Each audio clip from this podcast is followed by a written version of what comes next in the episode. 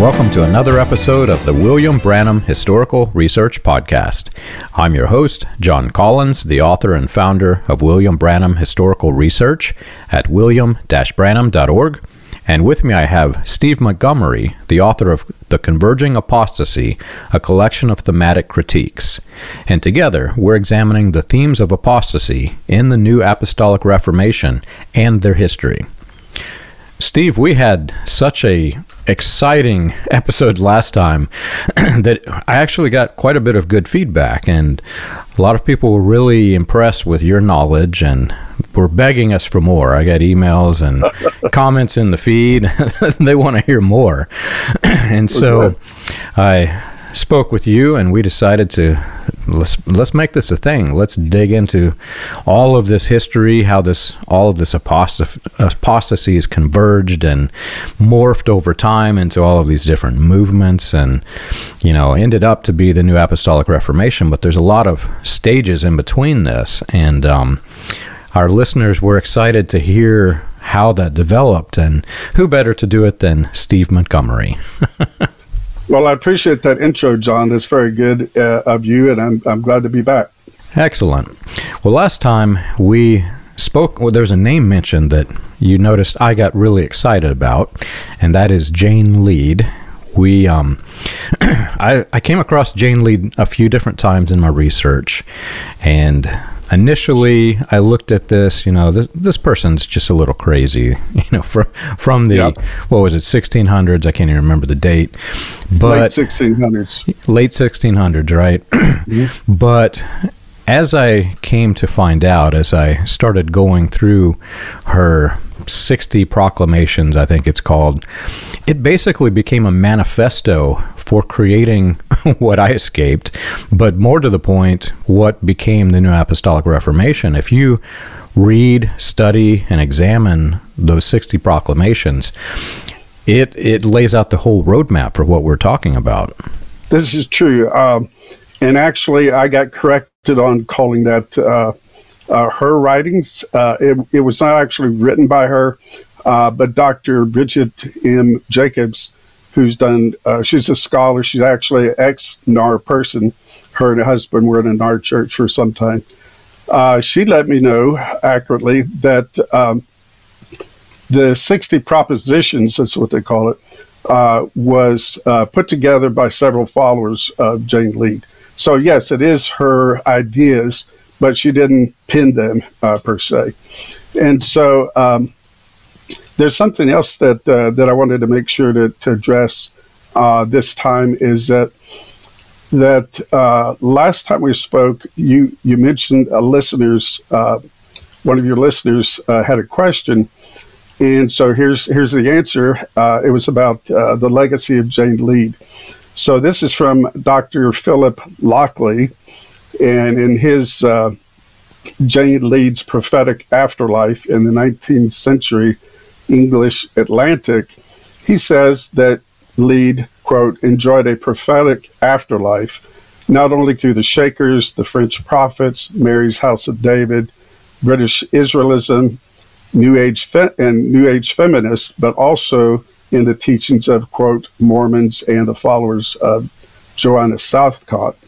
So uh, he's he's not addressing all of the uh, places that her eyes, ideas went to, but uh, but that was pretty much what, what one of your listeners was asking about.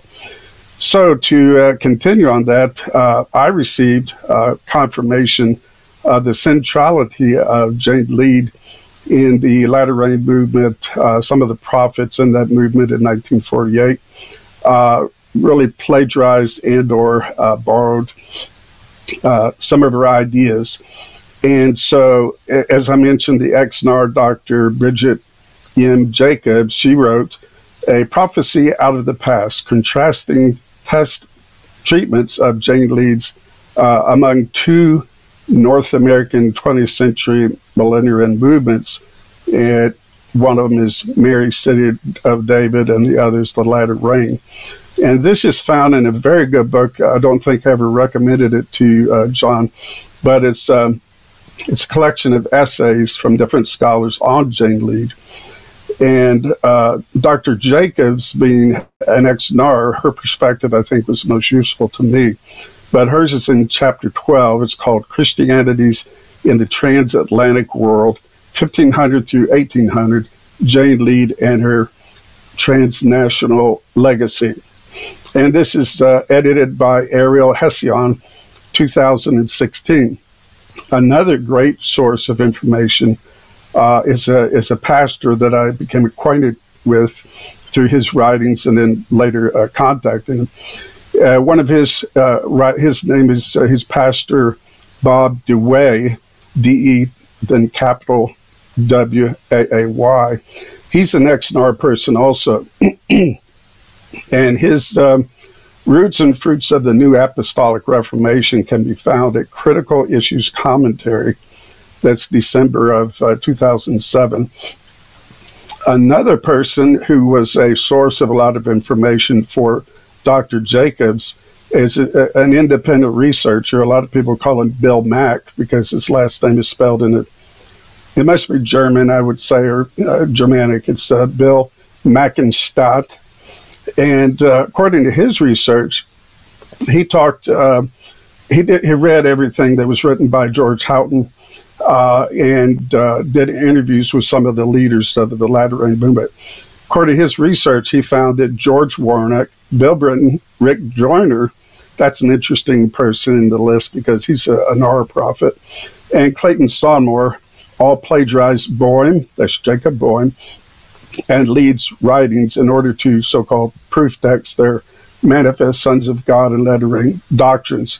Uh, Bill also found, uh, through talking to Royal Cronquist, uh, widow, and Cronquist was one of those prophets from the Latter Rain, uh, his widow said that Royal knew that the new order of the Latter Rain was based on the doctrines and teachings of Jane Lead. And Missus Cronquist also said that Roy Royal knew George Warnock quite well, and that, that Warnock also believes that Lead's prophetic de- declarations were generally, genuinely from God. And uh, also in his uh, research, he found that the Latter Rain prophet uh, Franklin Hall plagiarized Jane Lead's prophecies.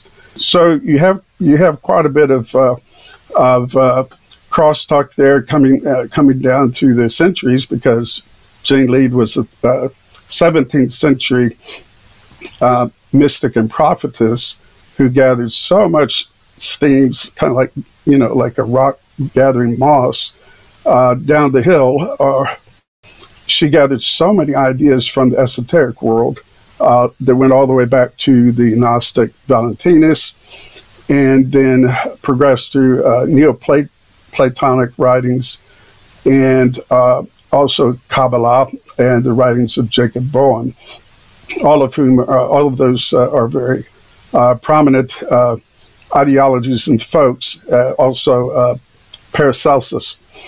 And so uh, other than these people and many other scholarly writings uh, that I've uh, read about Jane Lead, uh, how I came to the conclusions I came to about her doctrines was uh, through primary sources.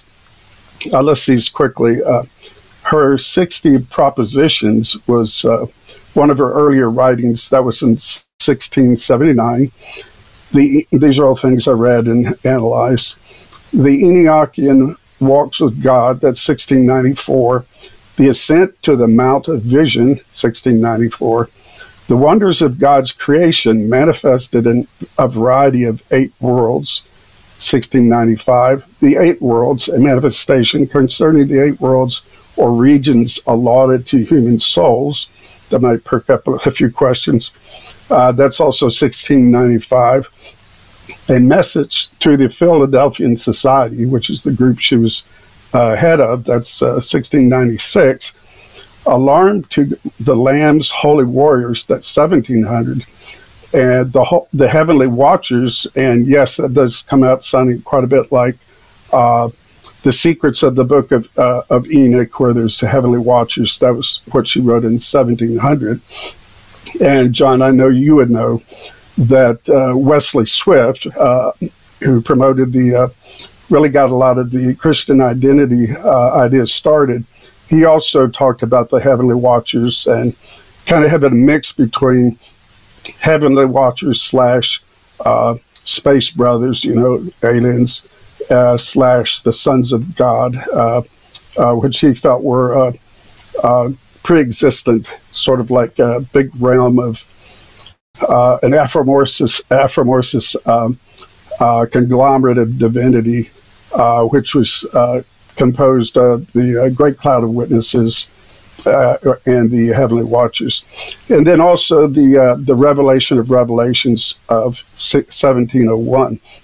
What I found by reading uh, some of uh, the writings of the scholars that uh, that Doctor Jacobs associated with is that each of them, you know, scholars had, had an angle, which everybody does, and quite a few of them were feminists.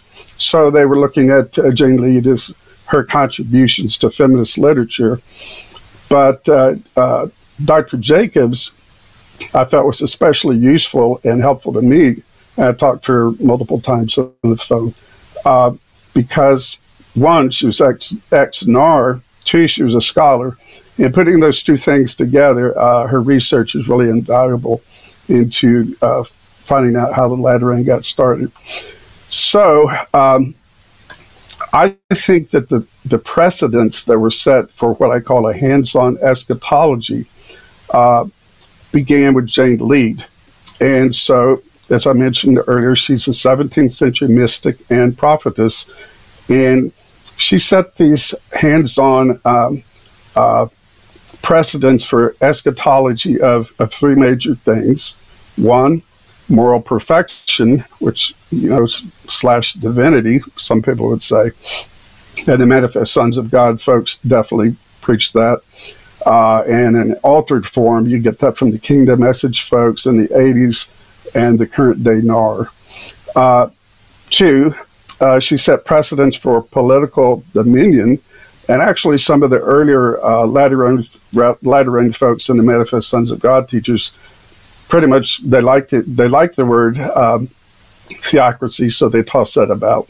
And interestingly, but I always give a big disclaimer, is they like to toss around the the, the word, the phrase, New Age. So uh, does that mean they're New Age teachers? Well, it's hard. There's some parallels. There's some strong parallels. But, uh, but uh, you know, just for whatever reason, they happen to pick up that phrase and use it quite a bit. Uh, also, uh, one of the more intriguing and more dangerous ideas, considering if these ideas are widespread and uh, put in impl- implementation in even the slightest way, is Jane Lead's precedents that were set for a literal uh, physical purge, removing those who are deemed the ungodly, and also resistant Christians. So you can see that happening through, excuse me, through all of these uh, prophets of the Latter Rain, all three of those things. And the way they put this into uh, more layman's terms, where it's a principle, is that they say that all things in and through the corporate body of Christ will be uh, accomplished before the individual literal Christ is allowed to return. So they put themselves in the driver's seat of the of the end times, if you put it that way. Uh, so I, I look at Jane Lead, at, that she functions as a receiver and a transmitter. She received ideas from the esoteric world in which she was deeply immersed. Then she transmitted them to the Christian world through the influence of these key prophets of the Latter Rain movement of nineteen forty-eight, uh, other than William Branham and uh, Franklin Hall, who are very prominent. Uh, her her her writings are actually referenced, and her name is mentioned in the writings of the Apostle George Hawtin, the prophet Bill Britton, the prophet Royal Cronquist, and the prophet, so I'm using so-called, uh, J. Preston Eby. Right. There's just so much there to break down. And I think people, unless you really understand the history, the N A R itself is going to be confusing, and all of the pathways leading to it are going to be confusing. You really have to break it apart and break it down. And when you see off to the side in this ancient sixteen late sixteen hundreds history, this crazy woman that you you think in your mind, nobody in their right mind would follow this person and believe this person. Yep. And then then you look at today's world, the N A R, and they they can very easily just separate themselves and say, no, we're not like that. And people will miss all of the connections. But for me, as you know, I like to dig. Yep. As I was going through... You know, there, like I said, there were multiple paths that led to Jane Lead, and one of the most obvious paths is through, you mentioned the House of David. William Branham claimed to have healed a person named John Ryan, and according to the fable, Ryan began visiting what was the Billy Branham Pentecostal Tabernacle, before it was Branham Tabernacle. And um, apparently, this John Ryan... William Branham healed his eyes in front of a, a rabbi in the sect of the the House of David in Benton Harbor. And Ryan is apparently the one that introduced Branham to William Souders, who had a school of the prophets in Shepherdsville, Kentucky. So for me, this this began all kinds of paths of research, right? But through through John Ryan, I could connect Branham to... influence, whether big or small, through the you know the um House of David cult, and then that goes through, they had the writings of Southcott, and Southcott was influenced by Jane Lead, as you mentioned. So as I began to explore all of this, e- even back then I did not fully understand it until I came across the the sixty Proclamations. And once you understand what all of this was, and it, it goes right back to your book. You talk about how it developed from Gnosticism. My fascination was to take these trails all the way back past Gnosticism into the ancient cults of old, and specifically into the mystery cults. And Absolutely. if you look at if you look at her sixty Proclamations, number two, this is a hidden mystery, not to be understood without the revelation of the Holy Spirit. The way in which these mystery cults operated is they held a secret that nobody else could know. You had to be part of the special elite group, and in doing so you create a destructive cult, but you also create this unit of people that think they have something over the rest of the, you know the world of believers of whatever is the faith, in this case pretending to be Christian, right? So it was a mystery cult. At the time, I did not really understand the depth of that, but having grown up in a mystery cult, we were a group of people who claimed that we held the secret from our alleged prophet. He had the mystery that no other Christian have. Unless you're part of this group, you can't have it. It's it's the very definition of a mystery cult, right? Well, part of that mystery included, as you mentioned also, Jane Lead writes in, I think it's number eleven, twelve, and thirteen, about how the church would become apostate, which is another attribute of how the, these mystery cults worked. You're the small group, you have the elite divine information that nobody else have, because they've grown apostate and we're better than them. So in the nature of a destructive cult, you are becoming separationist, isolationist. You're basically severing the body of Christ, right? And yep. It lays the foundation for, as I began to develop my understanding of how the Latter Rain was formed and their initial message. Their initial message had two parts. You mentioned Wesley Swift, which is obviously Christian identity, but also Swift was a strong proponent of British Israelism. Well, if you follow the traces of British Israelism back and understand her sixty Proclamations, or um, her sixty Propositions, I keep calling it incorrectly. Yeah. Well, right. It also lays the framework for British Israelism to develop. And she's, you know, she's from England, so this is laying the foundation for what would emerge in various other forms. The influence is so widespread, but the initial message of the um, of the Latter Rain movement, as it was formed from its inception, is that It was a it was a British Israel message. It was a mystery cult. The rest of the church is apostate. We're the group that's going to make it. We've just came through the world wars. God is about to wipe the wipe the rest of the Christians off of the earth because we we alone have the special knowledge. We are the mystery cult. It is it is full and complete, the framework to create the new mystery cult, which was at that point in time the Latter Rain movement, but now it develops into an even weirder mystery cult, the N A R. So uh, many, many new podcasts can be started on everything you just said. That's very good. One thing that struck me was you talked about the mystery religions, okay? Uh, this podcast and the previous one, I'm focusing more on Uh, the Christian part of apostasy, which uh, which I uh, put a big, strong emphasis on Jane Lead. But the uh, second portion of the book I wrote is on what what is more usually referred to as Western esotericism, which I believe is running parallel and even uh, converging to a large extent with the so-called Christian version of apostasy. So if we talk about the, uh, the esoteric branch, then um, it's interesting to see that Valentinus, who's so uh, so prominent and so instrumental in, in, uh, in promoting ideas that you would find in the es- esoteric world, um, he gathered his ideas uh, primarily from Plato and the mystery religions, uh, mystery religions or mystery cults uh, that were uh, present in the uh, the pagan ancient world.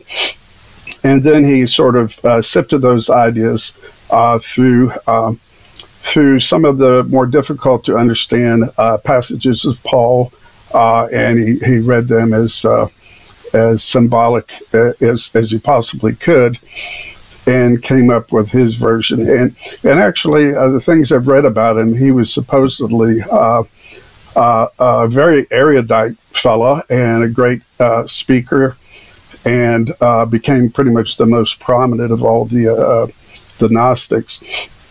And so, uh, to fit in with that, just as a tiny uh, uh, sidestep to what I, what I've got here to uh, discuss, is that uh, uh, Helena Blavatsky, who is, uh, you know, one of the royalty of the esoteric world, uh, actually says the, uh, this is a, a paraphrase, the religion of the future will be the religion of the past.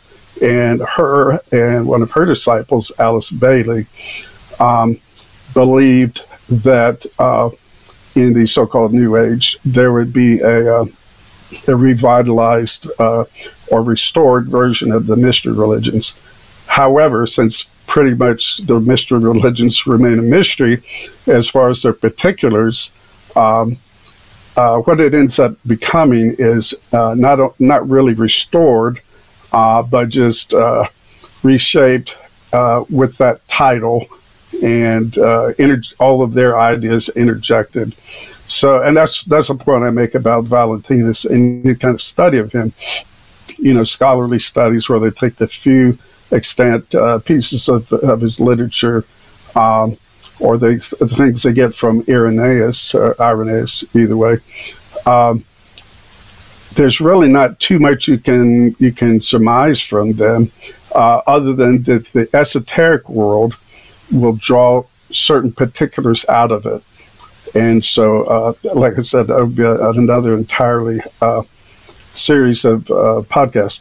But uh, here's here's something I can, to get back with Jane Lead. Um, this is how it pretty much all began. And people that have been familiar with the N A R or the Latter Rain will hear some kind of interesting things in here.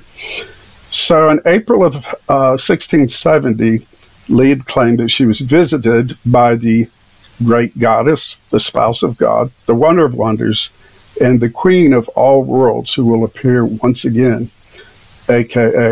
Sophia. So Sophia was uh, not just, the, as in the Greek, I believe it's, yeah, Greek, that uh, it's not just the word meaning wisdom. Uh, she she had this personified version of wisdom, who she'd call sometimes the Great Virgin, uh, Sophia, or any of those other titles that I get to it. So Sophia tells Lead, now this is interesting here if you think about the N A R, Sophia tells Lead to instruct, quote, the prophets and apostles to perfect the elite. Uh, that really, really comes out of the fivefold, or the fivefold ministry can be aligned with that quite easily. And to do this, Sophia calls for, again, you can hear this in any of the fivefold ministry places, she calls for the restoration of the gifts that were lost to the church. Well, what, what gifts are we talking about? Uh, one of them she talks about is being able to see into the unseen world, uh, to to see uh, uh, members of the great cloud of witnesses, to see Jesus, to see saints of gone, uh, bygone days. But she also includes a couple of things that would sound familiar to anybody that knows about the Latter Rain. They include the gift of prophecy and the laying on of hands. And so Sophia then uh, commands Lead to uh, write the revelations that are revealed to her. So one of the revelations, uh, I'm focusing on pretty much the ones that deal with uh, eschatology. Lead also told, which we can get into that later, John, if you wish, uh, Lead also told, um, or Sophia told Lead, uh, to acquaint that uh, it was ex- it was uh, expedient that um, that the saints uh, here on earth become acquainted with their preexistency. Uh, if you get real into that, you find out that Plato and pretty much all of the Manifest Sons of God teachers, like George Hawtin, uh, when they start talking about preexistency, they they're actually talking about a state of divinity. They were then incarnate on earth, and they are now working back towards the position of divinity. That totally, totally uh, aligns itself with esoteric thought on the same thing, the path back to divinity. So, and oh, and Lead also said that uh, uh, that God was, obviously, from what I uh, mentioned before, uh, God was female and male. You can get that in uh, Valentinus. You can get that like brimming over in Kabbalah, which is so uh, prominently uh, referenced by all the people in the esoteric world.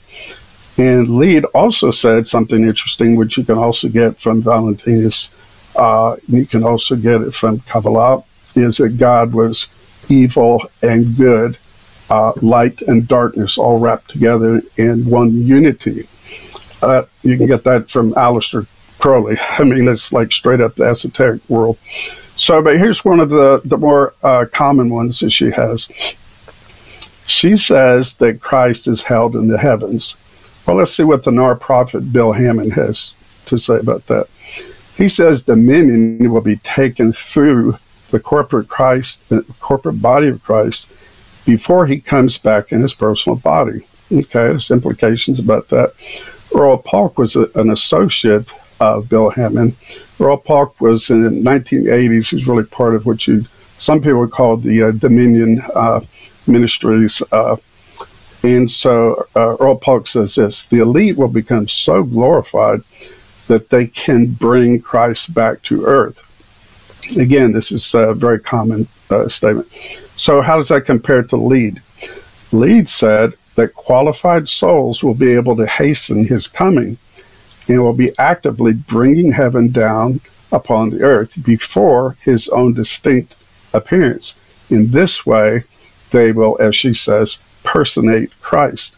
People who never experienced being in the Latter Rain, the N A R, the you know the message cult and its splinter groups, all of this, they they really would never even think that this could be possible. In a Christian world, somebody believing something that, honestly, it sounds like something a movie's made after, right?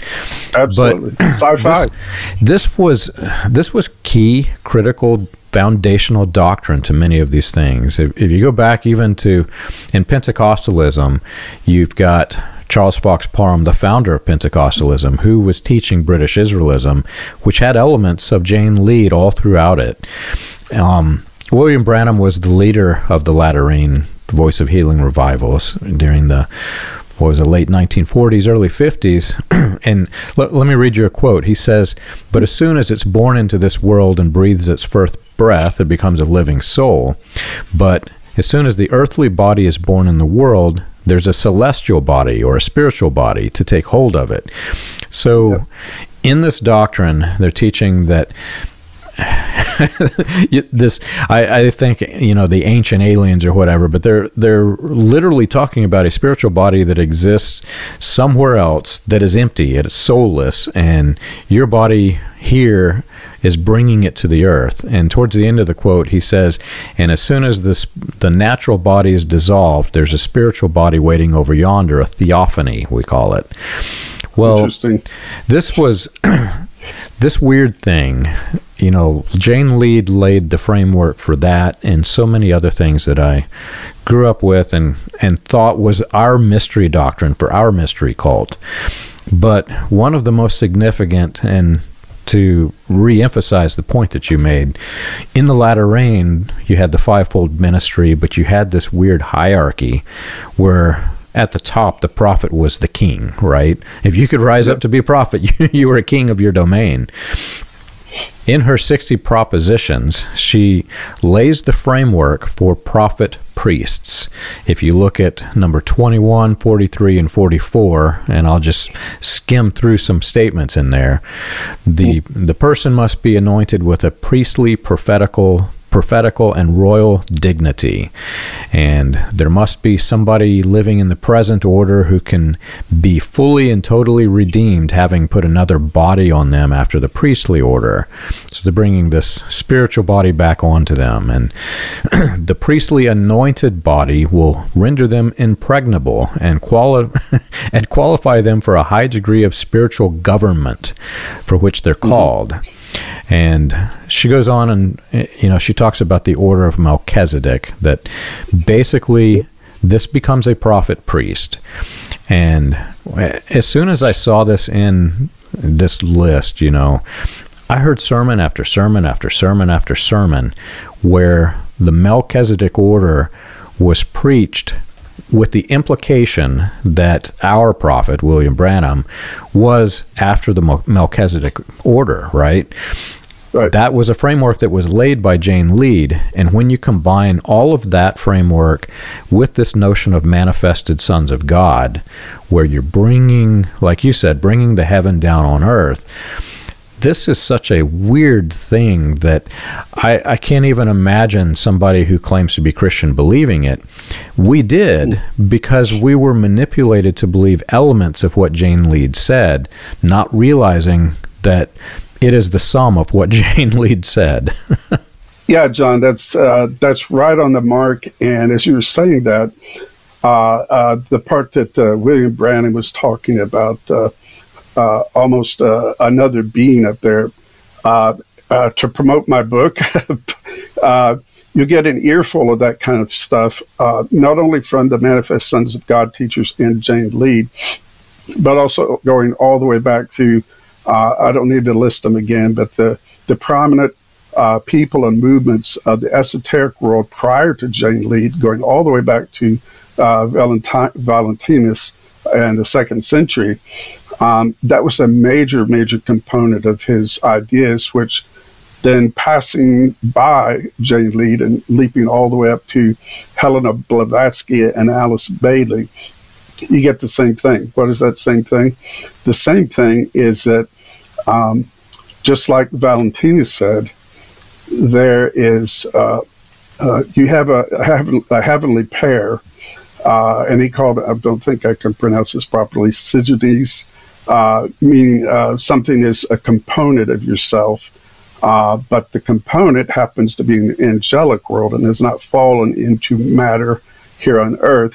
So the goal of uh, of the initiate is to become reunited and, and infused, literally, uh, by this angelic, uh, uh, you could call it your personal angel, uh, which is what a lot of people in the New Age would call it later, or spirit guides.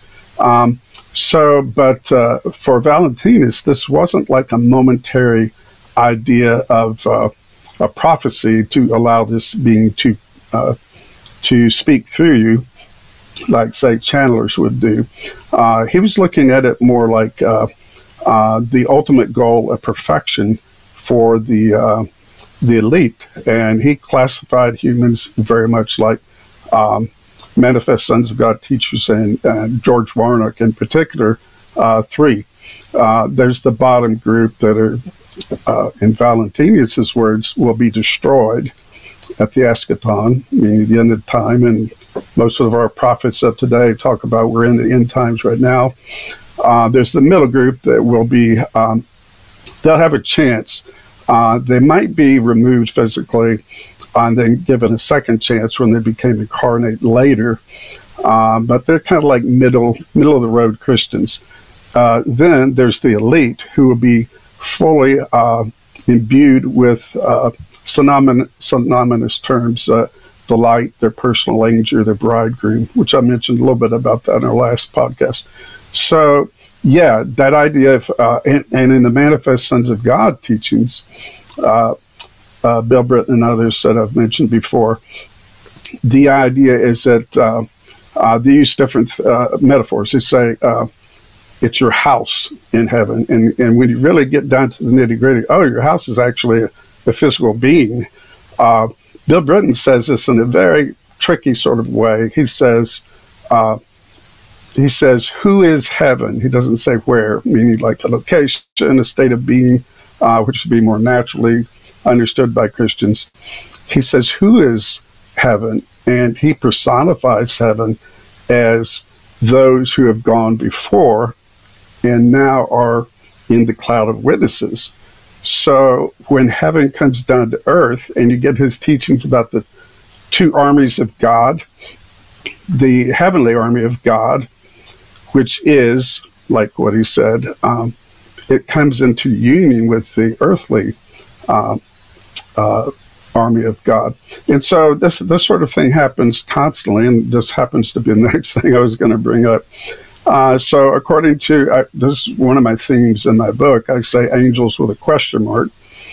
And so I say, the second century Gnostic Valentinus said, you must draw a spirit, which is a light or an angel, down from heaven, at which time this spirit mingles with spirit, and the angel will then be joined with you.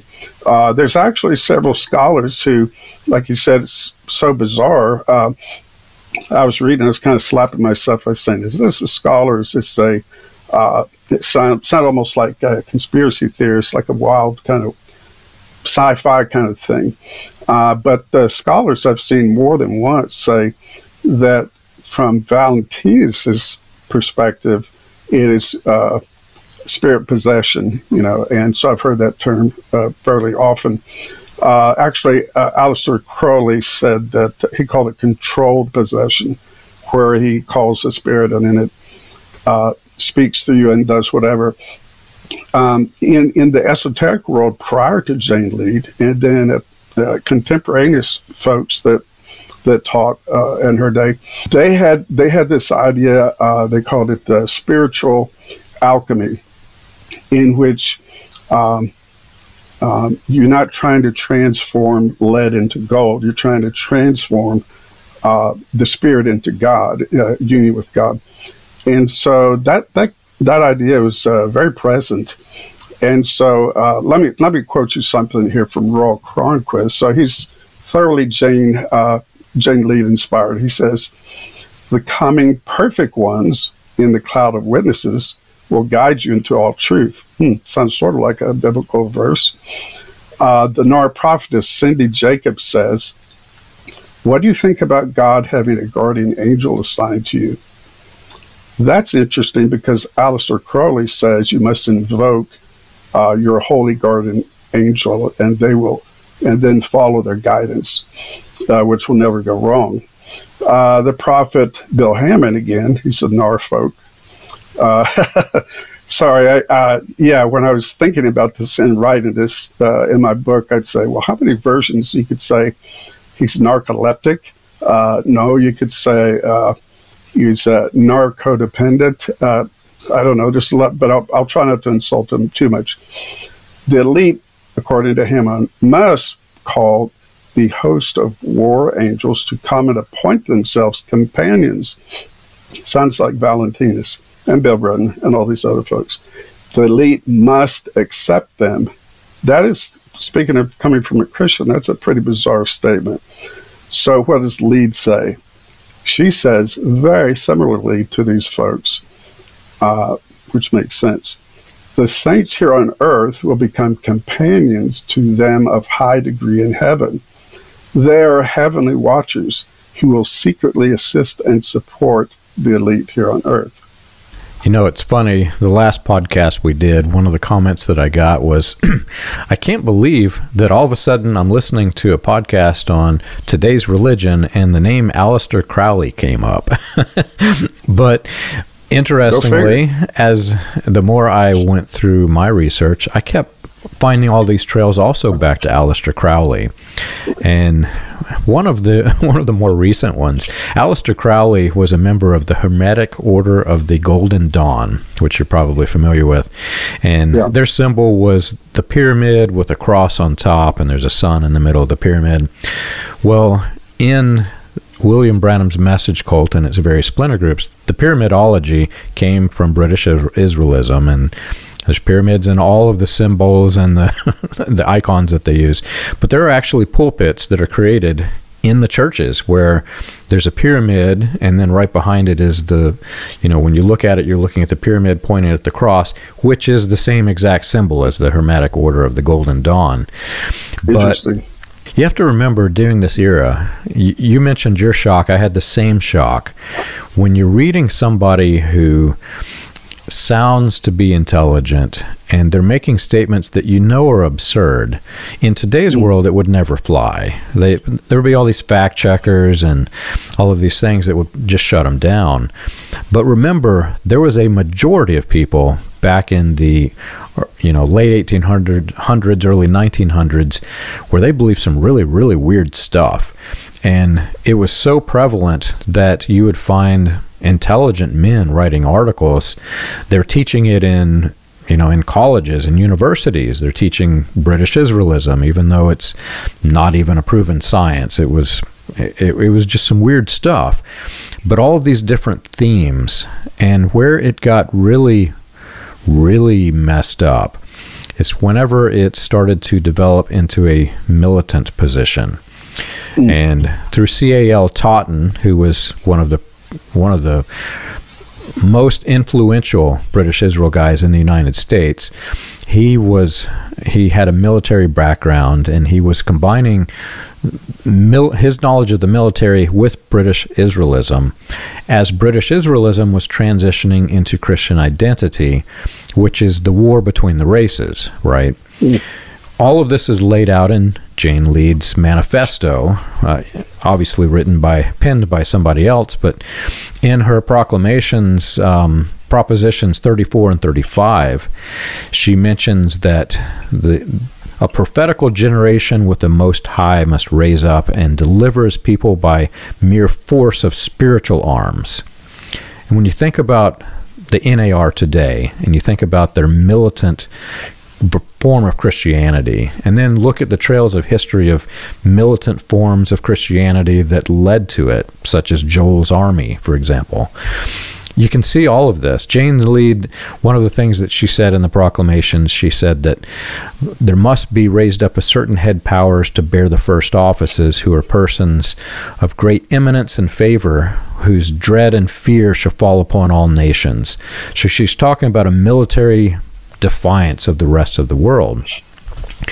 Well, when you took all of her weird esoteric nonsense mixed with the fact that the world had just came through world wars, you know, at the time Latter Rain is raising up, they're looking for, just like Jesus did, they're looking for a military force to come in and just wipe everything out, a spiritual military force. And they thought they were creating it. And The point I want, the point I'm driving at is, you mentioned talking about the, you know, the planetary origins for all of these these spiritual beings to come down, and how, yeah, you mentioned the name Wesley Swift. When you combine that knowledge with Jane Lead's framework, merge it together with Christian Christian identity, what where it developed was this framework where there is going to be a war between the races, because you've got, you know, Wesley Swift's theology was that the evil seed was planted in Cain and then emerged into the into the world through people with black skin. Well, then you had these celestial beings, the good guys, basically, that were being manifested down in the manifested sons of God. And these two forces would be at war with each other.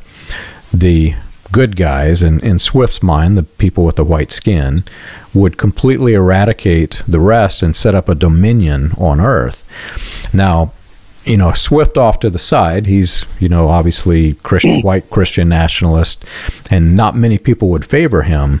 But look what's happening in the N A R. They're using the same framework. They've just basically have taken the, the race factor out of it. So they've taken Jane Lead's militant form of religion, taken Wesley Swift's race out of it, and said, we're, our hands are clean. We we have no Wesley Swift. Instead, we have this new thing, which, oh, by the way, you can trace all the way back to Jane Lead. Yeah, John, uh, that's something, oddly, I was, I was just about to say, yeah, John Lead, sorry. Uh, yeah, uh, what I was thinking of when you were mentioning all that is that uh, something that I might have said before, um, there is the, the smaller group of extremists, and uh, uh, nowadays a lot of times they'll call themselves, uh, uh, they're called their message present truth. And a whole bunch of those guys had their roots in Latter Rain uh, movement and also in Manifest Sons of God teachings, uh, but they've developed them uh, to where uh, they've really become uh, obscure little pockets here and there that you can ferret them out on the internet and find out what they have to say. But each uh, each iteration of these, or reiteration of these kind of concepts, takes it from the absolute extreme bizarre that who in the world could accept that if it never gained prominence in our American society. Well, think again, because when you got the so-called kingdom message of the nineteen eighties, uh, John Gimenez, who was a big opponent, uh, a big, uh, a big representative of, of that movement, was uh, uh, mentioned by Bill Britton uh, as a sound man of God, with with whom Bill Britton had fellowship. So you're getting those influences uh, via Britton, which he got them via Jane Lead, which she got them via, you know, whatever occurred before her in the esoteric world.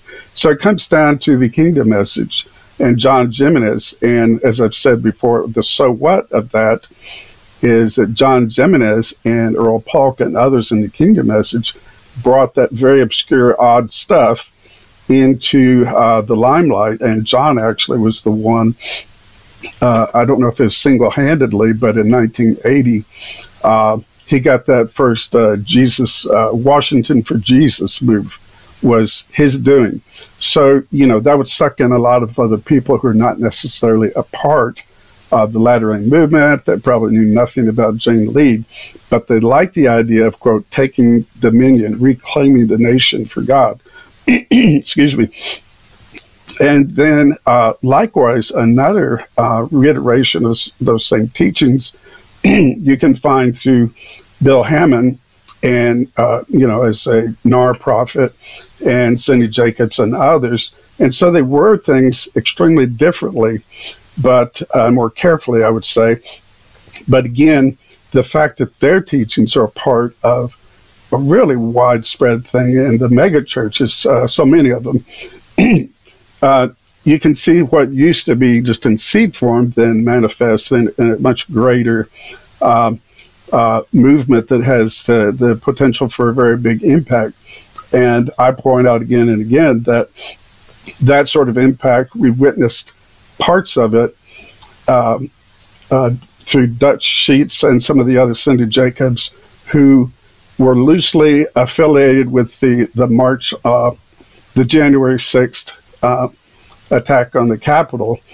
And so, yeah, that militancy, which you mentioned, is definitely still there. And it all comes down to uh, eschatology. Is it in our hands? Are we going to reclaim the kingdom or claim the kingdom for God? Are we going to uh, take care of the judgment day? Uh, that one is one of those deep, dark secrets, but it's lingering out there. Uh, Bill Britton definitely had those ideas. His impact on the kingdom message, you can hear that come straight out of Earl Paulk's mouth, who was associated with uh, uh, Bill Hammond and Bill Britton. And uh, Earl Paulk said uh, that if you don't, some of your listeners probably heard this one before, if you don't, he's paraphrasing Jesus apparently, he says that Jesus said, if you don't have hate in your heart, it is impossible to commit murder. Oh, that's a pretty odd statement.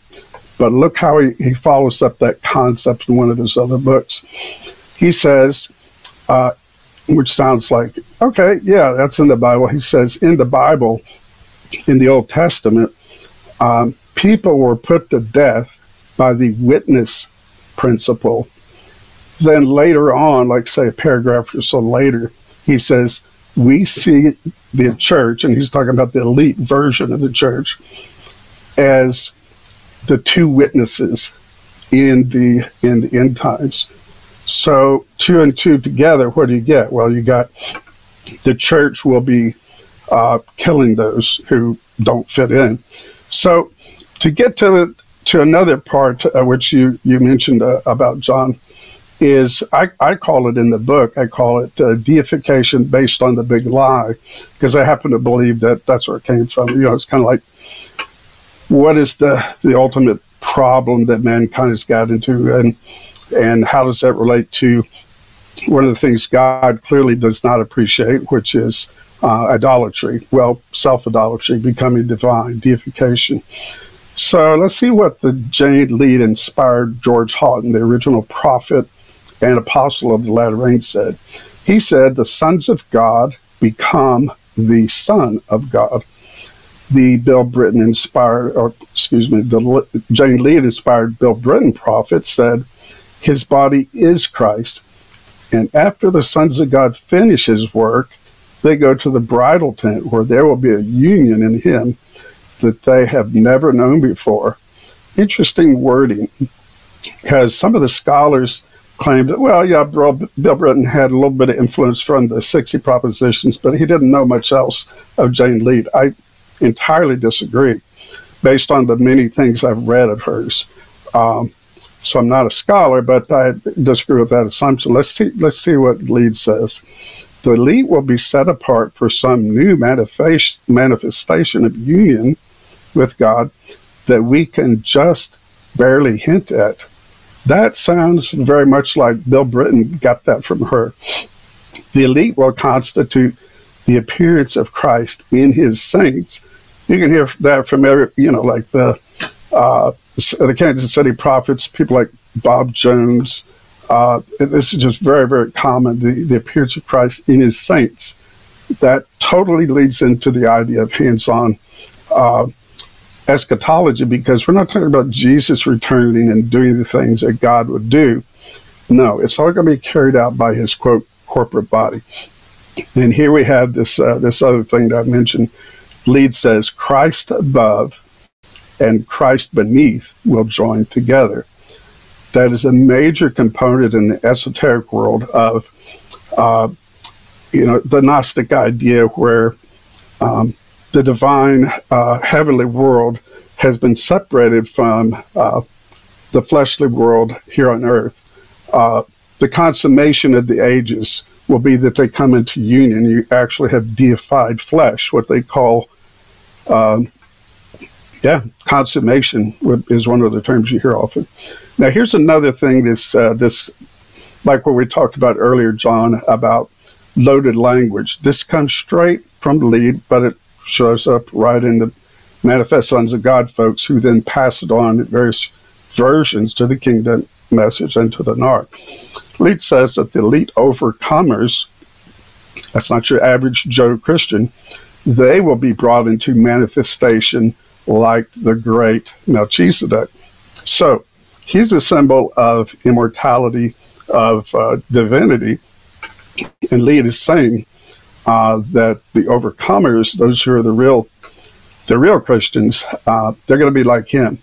Then Sophia will send forth groans and cries to unlock her long shut up womb. Why? So that the elite are empowered to go forth to do greater works than the day of a Pentecost. Okay, she says that at the Feast of Tabernacles, just and perfect spirits will rise to deify it. She's talking about the body of Christ. Then she says, again, look for these uh, loaded language terms. She says, what is the man-child? It is Christ in us, which will be the consummation of the divine mystery.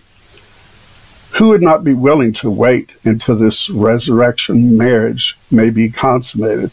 So, John, yeah, you're hearing those terms like overcomer, Melchizedek. The groans and cries, if somebody knows their Bible a little bit, that's that's coming from um, the manifestation of the sons of God, which is, in Scripture, sounds like uh, uh, almost a deification, or really, in Christian terms, uh, regular Christian terms would be the glorification, the resurrection of the body, which is mentioned in the Apostles' Creed. So Lead says, though, that this is before Christ returns. So she says the groans and cries. Uh, in Scripture, I think it says um, uh, all, all of creation uh, uh, groans and cries, something to that effect, uh, waiting for the manifestation of the sons of God. And then, of course, this idea of uh, doing greater works. Her mention of the Feast of Tabernacles, did George Warnock and Bill Britton dream this up? Don't think so. I think they got it from her, because her interpretation of it is the Feast of Tab- Tabernacles being the moment of uh, divinity at the consummation of the divine mystery. Uh, yeah, it's a lot of it's a lot of overlapping uh, metaphors, uh, a lot of collapsing contexts where one idea merges with another. But it's there in Jane Lead. Yeah, I'm sure our listeners will see so many similarities between the N A R, whatever is the aspect that they're researching, and, and what we're talking about with Jane Lead, because it it's like a virus that spread around the globe. It's like a it's an infection that carried from century to century through various different forms. That's why, in my opinion, whenever somebody they'll ask me, was William Branham or the Latter Rain movement affiliated with Freemasonry? Well, it's because you see Jane Lead's influence into what, you know, what developed into the later versions of Freemasonry and what developed into the Latter Rain movement. She's this common thread that makes them all look very, so very similar. And you mentioned it goes all the way up to, you can even find trace elements of what happened at January sixth in this thing. You find these people that really are, they see themselves as doing a religious war against the government to in to put a person into power. Politics aside, what the, what that framework that existed to create that scenario was wrong. All politics aside, I began to notice that as I was writing Weaponized Religion from um, Latter Rain to Colonia Dignidad, there there was a strong element of politics mixed with religion, and I never really understood it until I went back and revisited Jane Lead's writings, because hers hers as well had a very strong political message behind it. And as that developed into British Israelism and into Christian identity, all of this turned into this very militant form of, you, you can't even really call it Christianity. It is it is the es- esoteric world.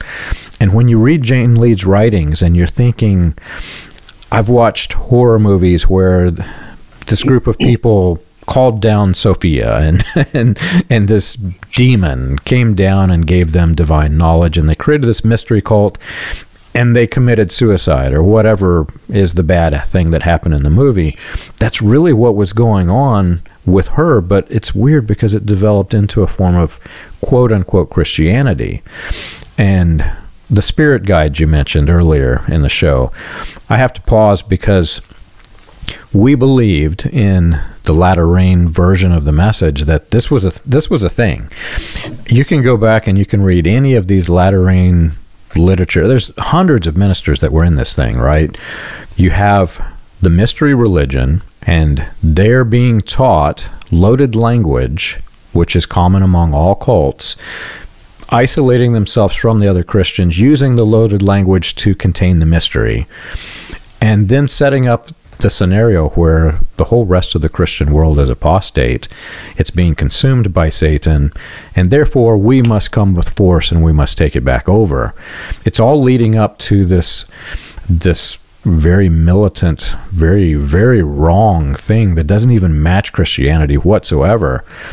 All of these different movements that claimed this, they're using Jane Lead's framework without even knowing who she is, because as this spread around the globe, her influence influenced in a very, very bad way.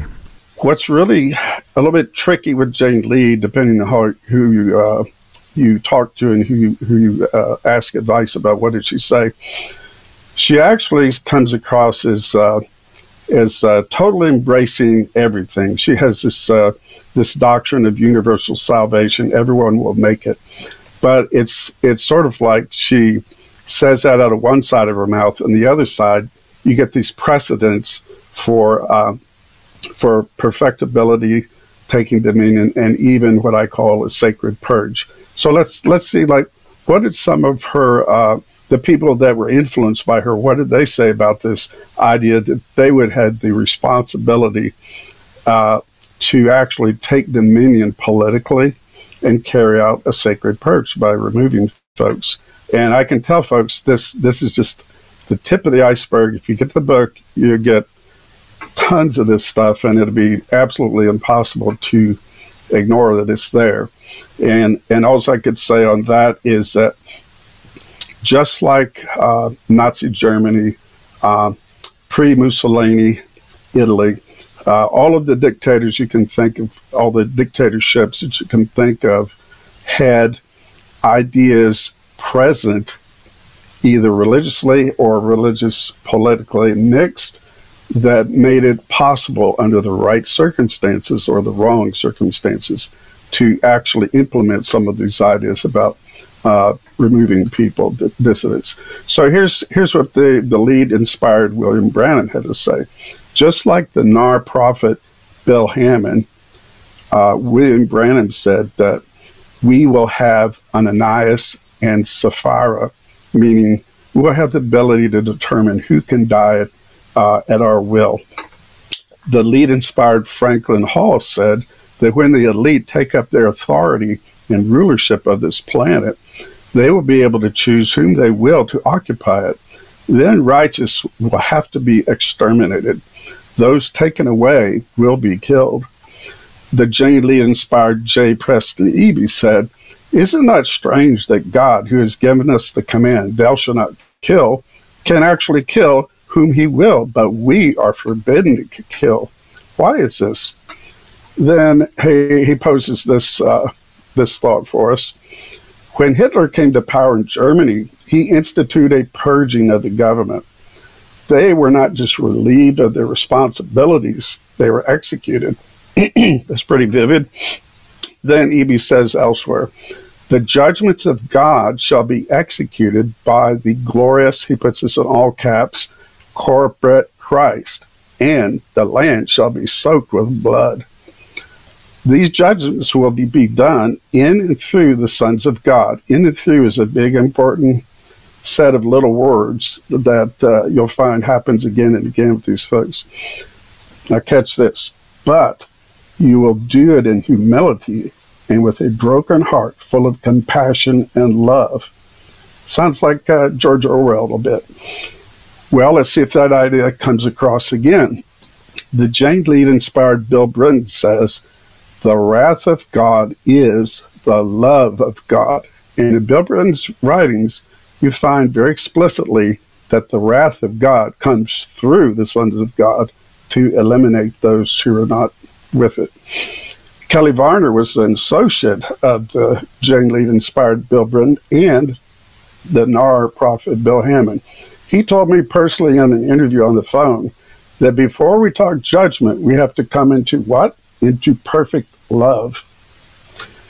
The N A R prophet Bill Hammond told me, and I mentioned this earlier, but I added something to it. Hammond says, "I say death is death, any way you look at it. However you wipe them out, it's wipe out any way you look at it. But the only ones that can be in the judgment ministry are those who come to perfect love. It's strictly you're executing God's love, God's word, God's mercy, and God's grace. And the Jane Lead-inspired Royal Cronquist says, the elite will establish the three theocratic order and government of the kingdom. Then God's vengeful ones will remove the disobedient and the ungodly from the face of the earth. They will be physically killed.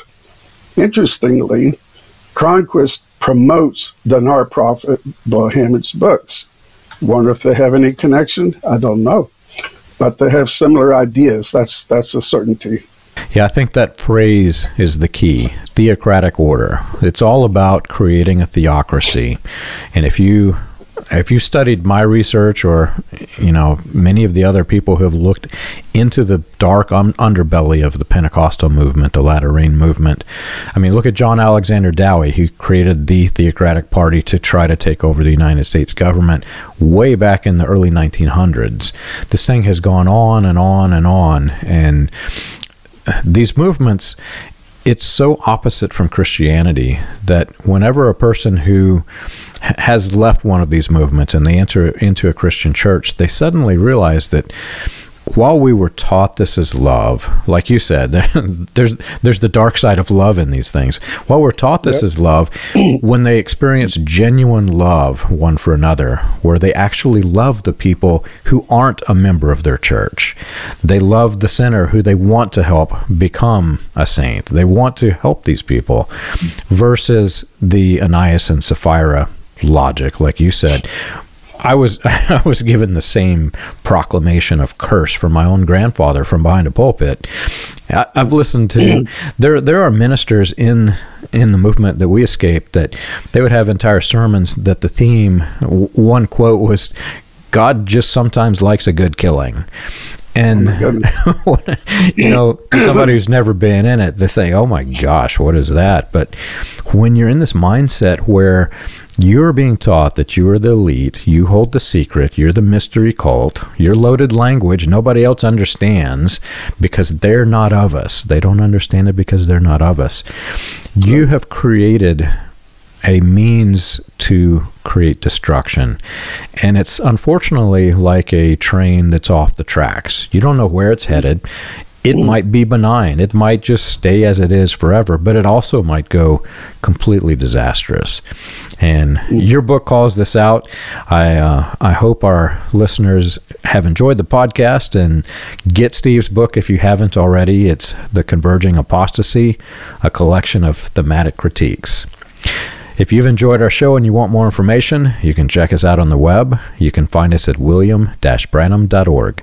For an, for more information about the dark side of Latter Rain, read Weaponized Religion from Latter Rain to Colonia Dignidad, available on Amazon, Kindle, and Audible.